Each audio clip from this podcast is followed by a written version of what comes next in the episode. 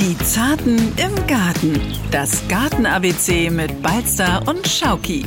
Kann ich unseren Quittenbaum jetzt noch ein bisschen zurückschneiden? Ja, kann man jetzt noch machen. Das besitzt folgenden Vorteil. Man schneidet sozusagen die Reservestoffe des Baumes weg, die beim Austrieb ja schon durch die Pflanzenhormone nach oben schießen würden. Wenn man die wegschneidet, dann treibt er nicht so stark durch. Mein Tipp wäre, alles, was zu stark nach oben wächst, kreuzt und krankes rausschneiden. Das kann man durchaus auch noch zu dieser Jahreszeit machen. Ist es richtig, dass man mit der Balkonanpflanzung bis nach den Eisheiligen warten soll? Bei den empfindlichen Pflanzen durchaus. Aber wenn man zum Beispiel einen Blumenkasten bepflanzt oder Saisonblumen nimmt, die frostunempfindlichen Pflanzen verwendet, Stauden gehören dazu, wenn man da zum Beispiel einen Storchschnabel reinsetzt, Waldsteinien, Trugerdbeeren, also beim Kräutertopf, dann kann man diese Pflanzen auch vor den Eisheiligen einsetzen. Das ist keine Schwierigkeit.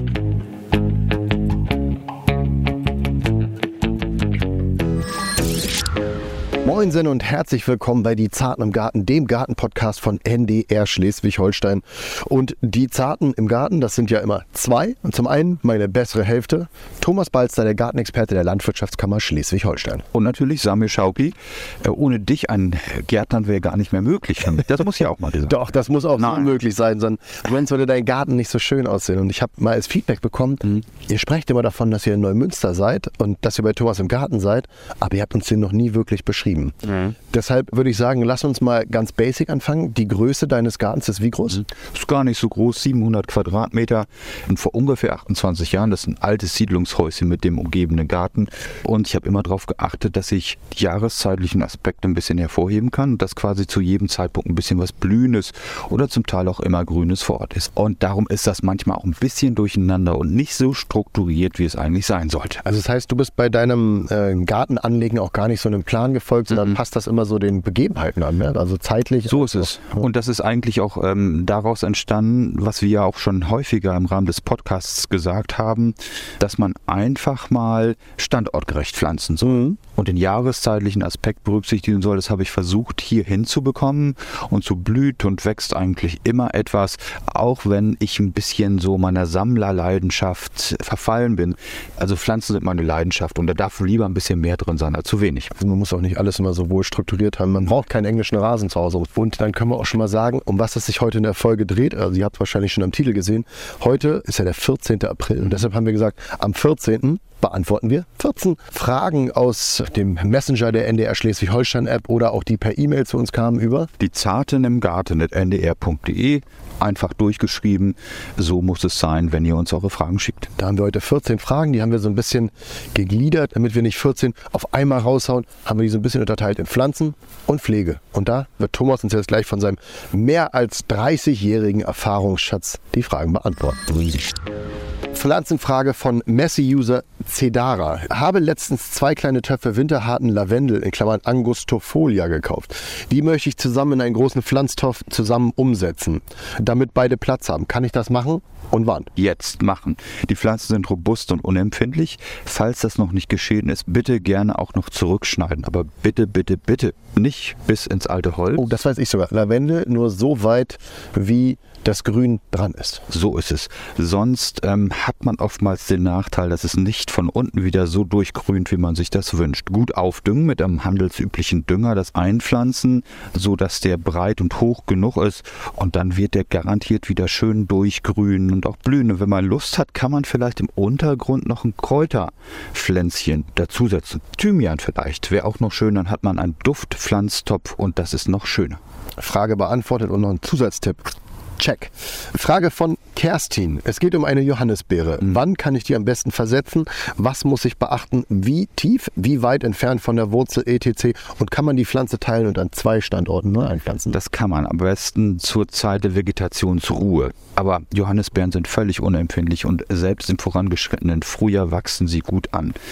Den Spaten sollte man mindestens zwei Spaten Blattbreite von der Mitte des Stammes oder der Triebe entfernt einsetzen, die Pflanze rausnehmen und ganz doll zurückschneiden, um zwei Drittel der Gesamttrieblänge. Etwas tiefer wegpflanzen, eine gute Beeren-, Obst-, Pflanzerde mit Mutterboden gemischt verwenden, Hornspäne rein und fertig. Man kann die Pflanze teilen, man kann sie auch durch Stecklinge oder Steckholz vermehren. Darüber haben wir auch schon mal gesprochen. Mhm. Keine Schwierigkeit.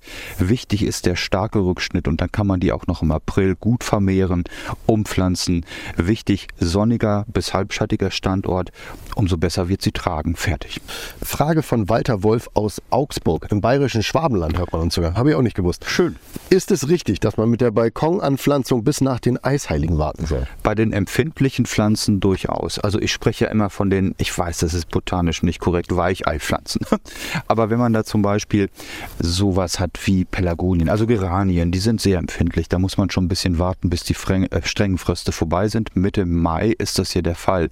Aber wenn man zum Beispiel einen Blumenkasten bepflanzt oder Saisonblumen nimmt, die frostunempfindlichen Pflanzen verwendet, Stauden gehören dazu, wenn man da zum Beispiel einen Storchschnabel reinsetzt, einen Frauenmantel, Sedumgewächse, Fetthennengewächse, Waldsteinien, Trugerdbeeren, also dann Kräutertopf, dann kann man diese Pflanzen auch vor den Eisheiligen einsetzen. Das ist keine Schwierigkeit. Also darauf achten, wie soll die Saisonbepflanzung aussehen und wenn man die unempfindlichen Pflanzen verwendet, dann kann man das auch schon vor den Eisheiligen machen. Wenn man die empfindlicheren Pflanzen nimmt, bitte den Gärtner seines Vertrauens fragen, dann sollte man das wirklich erst dann tun, wenn keine Fröste mehr anstehen. Damit haben wir jetzt die Pflanzfragen geklärt. Jetzt setzen wir kurz ab und dann machen wir weiter mit den Pflegefragen. Dann kommen wir zur ersten Pflegefrage. Die kommt von Jacqueline. Ich habe vor sechs Jahren einen Rosmarin draußen gepflanzt. Jetzt ist er zwar schön und groß, aber es gibt seit zwei Jahren nur noch oben junge Triebe. Der untere Teil ist leer. Mir ist dieser Rosmarin sehr wichtig und ich habe Angst, dass er stirbt. Wie kann ich ihn erhalten? Hm. Rosmarin ist in der Tat oftmals sehr empfindlich. Das gilt für bestimmte Sorten. Wenn man ihn zu doll zurückschneidet, treibt er nicht also so willig wieder durch, wie man sich das vorstellt. Wir haben das beim Lavendel ja schon mal gehabt, in einer ähnlichen Frage. Darum den jungen Trieb um etwa ein Drittel der Gesamttrieblänge einkürzen. Die so gewonnenen Stecklinge kann man, wenn man sie nicht gerade zum Würzen in der Küche verwendet, unten in den Pflanztopf setzen. Und dann hat man quasi Stecklinge, die von unten den Topf bewachsen. Das heißt, es treibt von unten wieder neu durch, während oben äh, der Trieb dann auch geschlossen sein wird. Eine gute Kräutererde verwenden ist wichtig, die man im äh, Gartencenter kaufen kann. Und dann bin ich mir sicher, wenn man die Pflanze leicht aufdüngt, die braucht nicht viel Dünger und an einen sonnigen Standort setzt, treibt alles wieder relativ gut durch. Also Rosmarie, äh, Rosmarie sage ich schon, Jacqueline, der Rosmarin ist zu retten. Dann Frage von Manuela.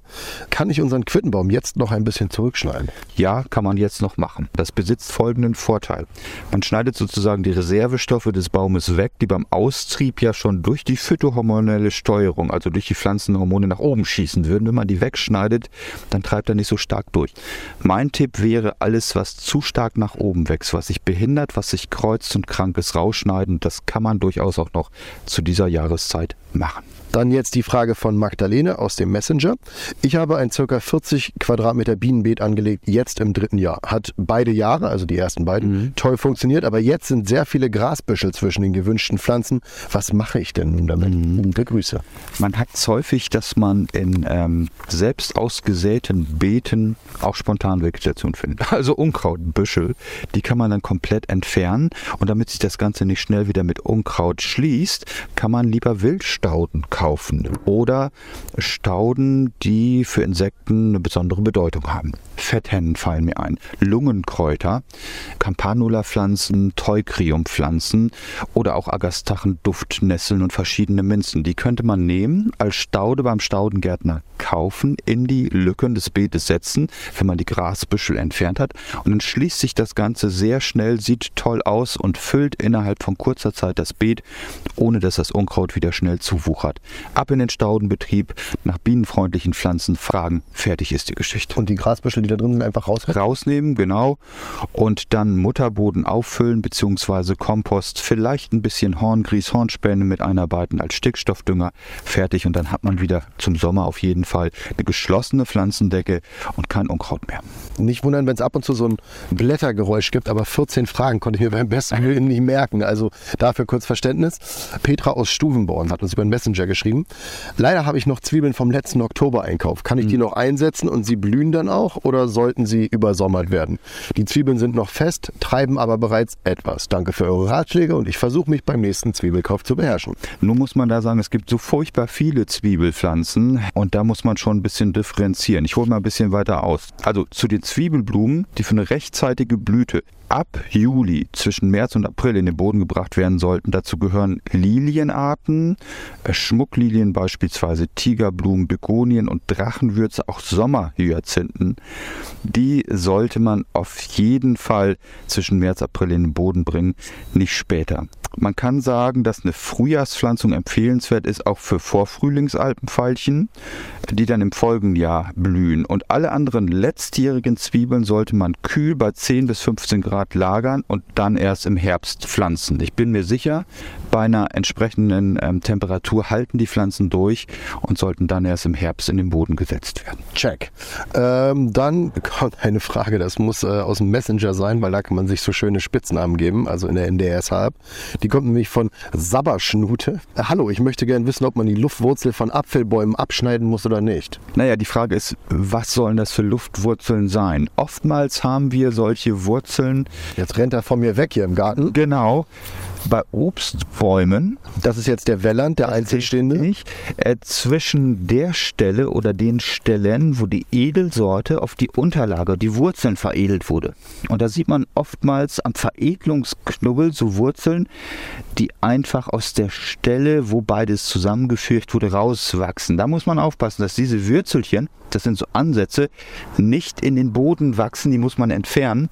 Tut man das nicht, macht sich die Edelsorte oder auch die Unterlage frei. Das heißt also, die Edelsorte überwächst die eigentliche Unterlage, also das Wurzelsystem, auf das sie drauf veredelt wurde, und treibt sie ganz stark für sich durch. Und das sollte man vermeiden. Darum sollten diese Wurzeln, wenn sie im Bereich der Veredelungsstelle entstanden sein sollten, entfernen. Also ich muss auch mal sagen, Veredelung, ne, das hatten wir auch schon bei Rosen. Das ist für mich so ein faszinierendes Thema, dass man da quasi einfach eine Pflanze auf die andere. Da müssen wir eigentlich auch mal überlegen, ob wir dazu mal einen Podcast machen. Aber wenn ihr dazu noch Fragen habt, ihr habt es schon gehört, Thomas kennt sich aus beim Veredeln von Apfelbäumen. Also das ist auf jeden Fall auch sein Thema. Klärt. Noch eine Ergänzung dazu. Also die Unterlage beeinflusst die Größe der Edelsorte. Und wenn man eine kleinwüchsige äh, Pflanze hat, also eine Sorte, die auf etwas veredelt wird, dann möchte man äh, nicht, dass es ein Riesenbaum wird. Und darum besteht die Gefahr darin, dass das passiert. Und das sollte unterbunden werden. Aber wie gesagt, das geht äh, ins Detail. Da müsste man echt nochmal eine extra Folge machen. Ja, finde ich auch. Also wenn ihr dazu noch Fragen habt, schickt uns die ruhig. Und wir atmen jetzt kurz einmal durch und dann machen wir weiter mit den nächsten Fragen. Und wir feiern jetzt sozusagen Fragen Halbzeit und die geht los. Arne aus Nordorf hat eine Frage, oh, da habe ich schon so ein bisschen Kopfschmerzen. Er hat uns geschrieben, wie bekämpfe ich am wirksamsten auf 300 Quadratmeter das Wurzelwerk von Brombeeren? Mechanisch, durch Pflügen oder Graben? Oder kann ich mir auch schwarze Folie besorgen und dann durch zwei bis drei Jahre auswählen? Gruß, Arne aus Nordorf. Ach hey, das ist wirklich ein großes Problem. Es gibt keine Mittel, chemischen Mittel, Unkrautvernichtungsmittel hätte ich bald gesagt, oder Herbizide allgemein, die man einsetzen könnte gegen diese Gehölze. Es bleibt nur die mechanische Variante. Aufgraben, nach Möglichkeit mit der Grabegabel, ohne die Wurzeln zu zerstechen, die ja dann gerade wieder anwachsen würden. Und wenn man das gemacht hat, kann man nachher noch über einen Zeitraum von zwei Jahren die Fläche, nachdem man sie mit Mutterboden aufgefüllt hat, mit Folie abdecken, damit die noch im Boden verbliebenen Wurzelstücke nicht austreiben können. Tut mir leid, was anderes gibt es ja nicht. Die nächste Frage kommt von einem User ohne Namen. Auch das geht bei uns im Messenger. Moin, ihr beiden. Ich habe seit zwei Jahren vermehrt mit dem Apfelwickler zu kämpfen. Nun habe ich gelesen, man soll den Baum mit Wermutjauche bespritzen. Äh, bringt das etwas? Und wenn ja, wann soll ich anfangen? Ich glaube, da musst du erst mal erklären, was der Apfelwickler ist. Ich kenne ihn gar nicht. Genau, also das handelt sich dabei um so einen Schadschmetterling, der überwintert als Räubchen unter Rinnenschuppen am Baum oder im Boden in so einem weißgrauen Kokon. Der Falterschlupf von diesen Viechern erfolgt ab Mai und die aus den abgelegten Eiern schlüpfenden Raupen, die Eier sind übrigens sehr klein, so um Millimeter, bohren sie später in die Frucht ein.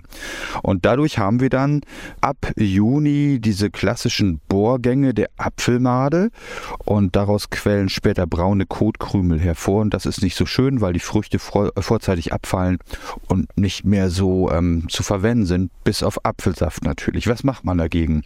Die Förderung von Ohrwürmern und Schlupfwespen, von natürlichen Gegenspielern ist wichtig und auch Sinkvögel reduzieren den Befall. Also Raum wäre es wichtig, Nistkästen aufzuhängen, abwechslungsreiche Stauden- und Gehölzbepflanzung vorzunehmen, dann hat man auch automatisch viel weniger von den Tierchen. Man kann den Befall kontrollieren mit Lockstofffallen, also den Falterflug kann man kontrollieren, wenn man diese Lockstofffallen ab Mitte Mai im Baum aufhängt oder kurz vor dem Baum. Und zusätzlich lassen sich diese verpuppungswilligen Räubchen ab Ende Juni in so einem 10 cm breiten Wellpappe-Fanggürtel abfangen. Den kann man am Stamm befestigen und dann muss man wöchentlich gucken, was sich an Räubchen unter dem Gürtel angesammelt hat. Wenn man die dann vernichtet, hat man automatisch weniger Befallsdruck. Das wäre das, was ich vorschlagen würde, mit chemischen Mitteln und mit Jauchen zu arbeiten, bringt nicht den gewünschten Erfolg. Nächste Nachricht kommt von Jutta Reinberg. Sie schreibt, Guten Tag, Herr Balster. Wie werde ich aus meinem kleinen Blumenbeet die Wühlmäuse und Erdkröten los? Hilfe, mhm. alles wird unterwühlt. Ach je, also normale Kröten sind ja gut, die wollen wir fördern, die sind wichtig. Wühlmäuse sind das Schlimmste, was man sich vorstellen kann, weil sie Obstbäume, Wurzelknollen, Zwiebelpflanzen auffressen bzw. anfressen.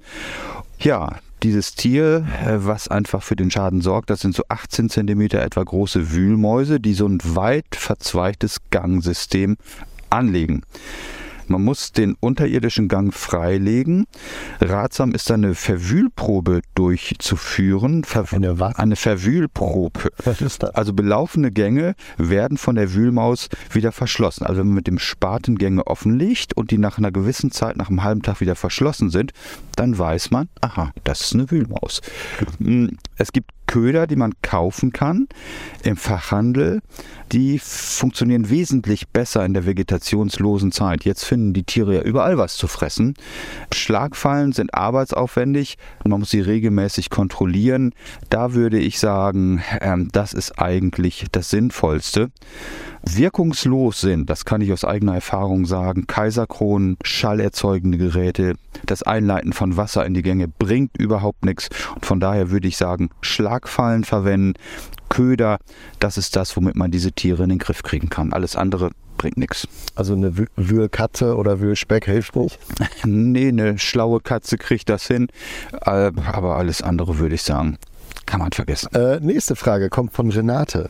Was hilft gegen Sternmoos? Mein Ausziehen mit einem Messer und danach kochendes Wasser drauf, in Anführungsstrichen, äh, erfordert viel Arbeit. Dieses Jahr ist es so schlimm. Auch die Pilzflecken werden jedes Jahr von uns entfernt. Was hilft da? Also wenn es im Kulturland sich befindet, in Rasenflächen beispielsweise des Moos, kann man es bekämpfen, wenn man das dann mit seinem biologischen Gewissen vereinbaren kann, äh, mit bestimmten Mitteln auf Basis von Pelargonsäure beispielsweise oder auf Eisen-2-Sulfat-Basis. Kann sich kein Mensch merken. Meine Empfehlung, guckt auf die Seite der Landwirtschaftskammer, da gibt es entsprechende Hinweise von erlaubten Pflanzenschutzmitteln im Haus- und Kleingarten, LKSH, de und dann auf der Seite des Pflanzenschutzdienstes, da kann man das nochmal nachlesen. Auf versiegelten Flächen, auf Wegflächen, Auffahrten darf man keine solche Mittel einsetzen. Da bleibt nur die Variante mit heißem Wasser oder mechanisch.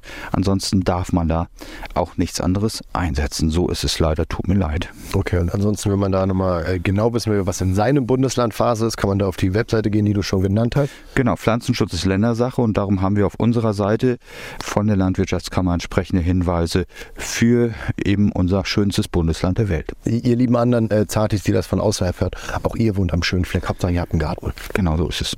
Wir atmen einmal durch und dann kommt, wie man beim Fußball sagen würde, die Schlussviertelstunde. Jo.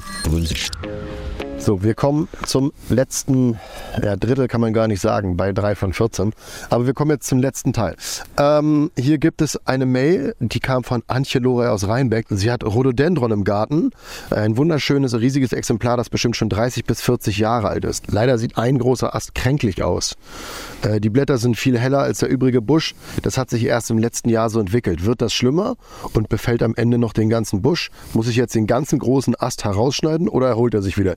Ihr habt bestimmt einen guten Rat für mich. Ganz herzlichen Dank. Macht weiter so. Vielen Dank. Ja, ich beschreibe mal die Schadsymptome des Welken einzelner Triebe oder auch ganzer Pflanzenteile, die man sehen kann. Die Blätter hängen so schlaff herab, rollen sich ein, die Triebe vertrocknen unter brauner bis schwarzer Verfärbung. Ich vermute in diesem Fall, dass es sich um einen Welkepilz handelt namens Phytophthora. Das ist nicht ganz ungefährlich. Das sind verschiedene Arten dieses Phytophthora Pilzes. Es sind bodenbürtige Pilze, die an der Wurzel infizieren und die Wasserleitbahnen verstopfen. Luftbürtige dringen dann von der Triebspitze her ein und die Erreger brauchen viel Feuchtigkeit, um sich ausbreiten zu können. Die haben wir ja gehabt. Staunässe oder auch niederschlagsreiche Witterung fördern das Auftreten. Das hatten wir in den zurückliegenden Monaten.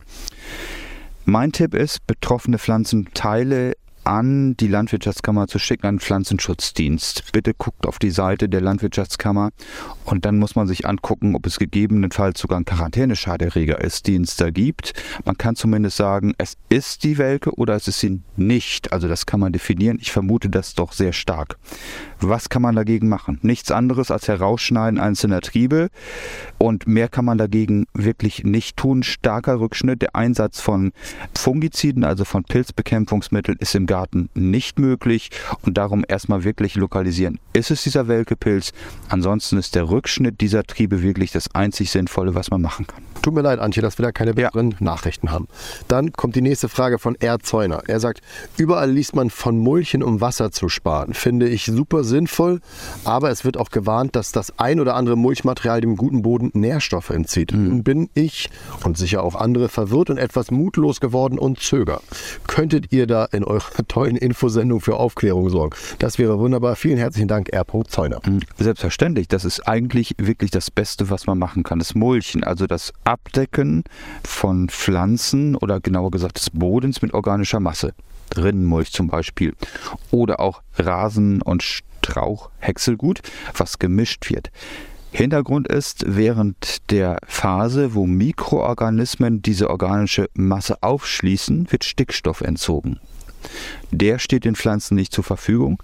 Stickstoff ist der Motor des Wachstums und wenn die Pflanzen quasi keinen Nährstoff kriegen, keinen Stickstoff, mickern sie vor sich hin. Das äußert sich durch oftmals gelbliche Verfärbung der Blattmasse. Mein Tipp, in organische Masse, in Mulchmaterial pro Quadratmeter so eine Handvoll Horngrieß mit einstreuen als organischen Stickstoffdünger. Dann beschleunigt man diesen Prozess. Der Entzug des Stickstoffs bei den Pflanzen ist nicht so groß und alle haben was davon. Die Pflanzen, die Bodendecke, man hat weniger Unkrautwuchs und das ist das, was ich in dem Fall empfehlen würde. Vielen Dank für die tolle Frage und ich hoffe, die ist damit beantwortet. Juh, alles Gute.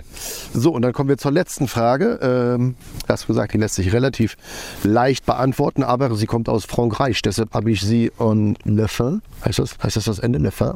Le Fin? Ich glaube ja. C'est bon, würde ich sagen. Ah oui, haben wir sie deshalb nach Indien gepackt. Sie kommt von Michaela Distelkamp. Ja, ja, okay, ich, ich höre auf mit dem Französisch. Ich habe das, das haben wir auch schon als Feedback bekommen, nachdem wir die Folge über die Ferien. Ich hatte eine glatte 5 damals in der Schule, es bringt bei mir nichts. Ja, ich, ich äh, war auch nicht der französische Experte. Aber Michaela wird fließend Französisch kennen. Die Antwort gibt es aber auf Deutsch. Mhm. Erstmal gibt es ein Lob für den tollen, lehrreichen und witzigen Podcast. Vielen Dank. Sehr gerne, liebe Zartis. Mhm. Und jetzt zu Ihrer Frage. Unsere Hauswand war wunderschön mit wilden Weinen bewachsen. Das ist, glaube ich, auch normal in Frankreich. Das muss man nur machen. Traumhaft. Leider mussten wir letztes Jahr die Hauswand sanieren und bei den Baggerarbeiten wurden die Wurzelstöcke zerstört. Wir wollen die Wand unbedingt wieder begrünen, sind uns aber nicht sicher, ob man die alten Ranken vorher entfernen sollte oder sie besser als Rankgerüst dran lassen sollte. Wenn Sie uns da einen Rat geben könnten, würden wir uns sehr freuen. Vielen Dank im Voraus. Liebe Grüße aus Frankreich, Moselle. Aus Moselle. Das ist, glaube ich, Lothringen. Das ist eine wunderschöne Gegend in Frankreich. Ähm, was man sagen muss zum wilden Wein, er macht sich mit seinen Haftorganen selber fest auf dem Untergrund. Ich würde empfehlen, dass das Ganze nicht zu sehr überwallt, vorhandenes, vermutlich sehr dickes Pflanzenmaterial runterzunehmen. Also diese alten Haftwurzeln, diese alten Triebe und dann einfach neue Pflanzen dorthin zu pflanzen. Die wachsen total schnell, man muss sich keine Sorgen machen. Und dann hat man nach zwei, drei Jahren wieder die komplette Hausfront geschlossen mit dem neu angepflanzten wilden Wein. Und darüber freuen sich äh, Tiere, also auch Menschen. Also es ist super. Und noch was ist das absolute Highlight, die wunderschöne Herbstfärbung. Und viele sagen immer, wilder Wein macht den Untergrund kaputt. Das ist nicht der Fall. Wenn der Untergrund in Ordnung ist, dann machen die Haftwurzeln nichts. Aber wenn schon vorgeschädigt ist, dann sehr wohl. Und da die Fassade saniert ist, macht es nichts, wenn da wieder neuer Wein davor. Damit haben wir jetzt 14 am 14. durch und können sagen, äh, wir haben jetzt wirklich mal geballt ganz viele Fragen gemacht. Wir mhm. haben auch noch einige in petto, aber ihr merkt ja schon, einige dauern ein bisschen länger zu beantworten. Ähm, deshalb schickt uns einfach immer wieder neue Fragen, dann können wir auch regelmäßig diese Frage-Antwort-Sendung machen. Und ihr schickt uns die Fragen am besten über den Messenger der NDR Schleswig Schleswig-Holstein-App oder über die Zarten im Garten ndr.de. Ein Wort, schickt uns das zu und fertig. So, und dann können wir jetzt äh, diese Sendung für heute erstmal zumachen. Freuen uns darüber, dass wir so viele Zartis mit Antworten beglücken könnten. Ich sage erstmal vielen Dank bei Thomas Balzer, dem Gartenexperte der Landwirtschaftskammer Schleswig-Holstein. Und ich sage vielen Dank, lieber Samir, für diese ja wirklich sehr abwechslungsreiche Fragestunde. Jetzt habt ihr genügend Tipps. Also raus mit euch in den Garten, und denkt daran, ihr macht keine Gartenarbeit, ihr Gärtner. So ist es. Viel Spaß. Die Zarten im Garten. Das Garten-ABC mit Balzer und Schauki. Ein Podcast von NDR Schleswig-Holstein.